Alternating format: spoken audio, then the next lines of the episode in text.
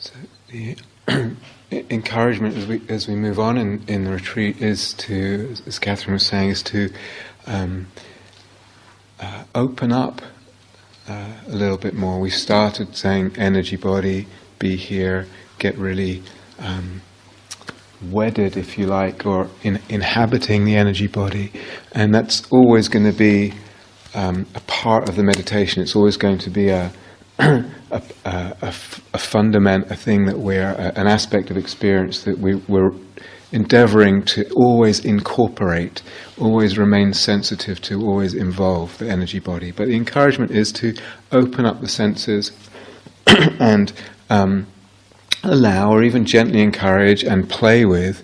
Um, in this poetry of perception, in the art of perception, a cosmopoesis, or plural, cosmopoeses. Um, in other words, different ways of sensing this world around us. Um, so this obviously spills over into the other postures, um, especially walking outside. That's that's a, a, a you know, very very place that gives a lot of availability to that. Walking on the lawn or going for a walk or whatever is standing, moving, as we talked about. A lot of, uh, you know, we are one way of phrasing something is we're habitual creatures, human beings. The mind is is is a is a the mind is a, a from a certain perspective, a mechanism of habit. It's a creature of habit. So that means the ways we tend to think, conceive even below the level of thinking, and the ways we see, sense, and perceive are often quite habitual. We, we just tend to see the world in a certain way. I tend to see myself in a certain way. I tend to see others in certain ways. And, and they repeat. There's a kind of inertia that goes with being a human being. So, so what, how, how do we soften this inertia? How do we loosen things up? So we were talking some days ago. A lot of this is about loosening. Loosening up so that other ways of seeing, other ways of knowing become available to the soul and, and to the heart. So, one it's interesting. it's like one one aspect of allowing uh, ourselves to perceive differently, or supporting a, perceive, a different kind of perception, is a kind of softening.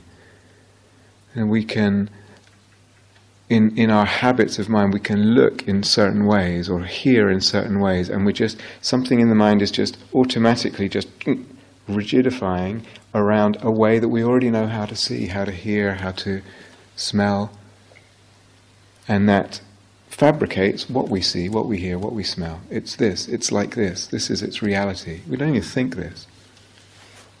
Some, something in the sometimes what supports the cosmopoesis is something softening, something softening in the gaze, in the attitude, in the heart, in the being. Is, is just a little bit of softening that allows more more of this liquidity, the, the alchemical solution uh, and, and that, that allows more, the more creative seeing, the malleability of the seeing. So, as, as if you're going to do walking meditation in, in the day or standing meditation, um, what you know, we're not forcing anything, but opening up to the possibility. What is it to walk uh, with, as Catherine was talking about, with this different awareness of the elements and the sacredness of the elements? What is it? What would it mean to walk in a sacred landscape? To walk prayerfully in a sacred landscape? What does that mean? It can mean lots of things. What does this word prayer mean? We talked about that. Prayerfully, what does that mean? How, how does that affect the body? And maybe we talked about these hand postures or movements or certain uh, al- allowing your body to move in a certain way. Some things, just like when we when we were chanting out loud, it's like the whole body is involved. The whole being can be involved. What is it to walk prayerfully in a sacred landscape? You don't have to force that. It's more that we're not we're trying not to prevent it, so that these things, so that there can be this liquidity of perception.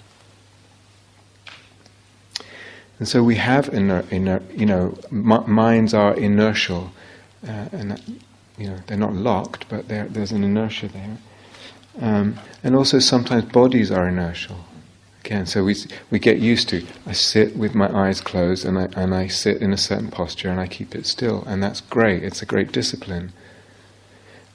And then there's a kind of um, think, well, if I do this movement business that that we were talking about, it's a bit, you know, I'll be a bit self-conscious because that's not really the culture here.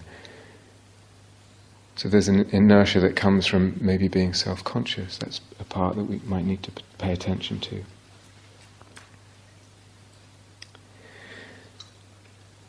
Some, somehow, what we're doing is is we're often locked in, as I said, to thinking, to ways of relating, to ways of perceiving, to all of this. And most of the time, we don't actually realize what we're locked into. So a lot of what we're doing is loosening. And sometimes only after a thing has loosened do you realize that I was locked into something. So a big part of what we're doing is loosening, allowing that loosening to happen. And then there can be the shaping, the sculpting, the creativity. So allowing it, allowing it to expand, allowing it to be liquid, allowing it to spill out into the world, without forcing, but but but but opening up a space where that can be possible. And when it is, it's almost like, let's say you're walking and there's a sense, some kind of sense of uh, uh, sacredness or cosmopoiesis, something like that. That becomes the meditation. It might be through the soles of my feet. It, might, it hopefully will involve the whole body, but the thing that I'm concentrating on is the cosmopoiesis. That becomes what I'm tuning to. It's a dimension of experience that, that one is then uh, l- looking to engage and, and relate to and linger with, tune to.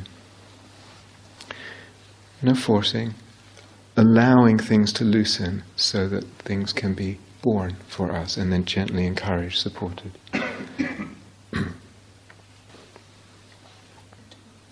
Let's meet back at 12.15.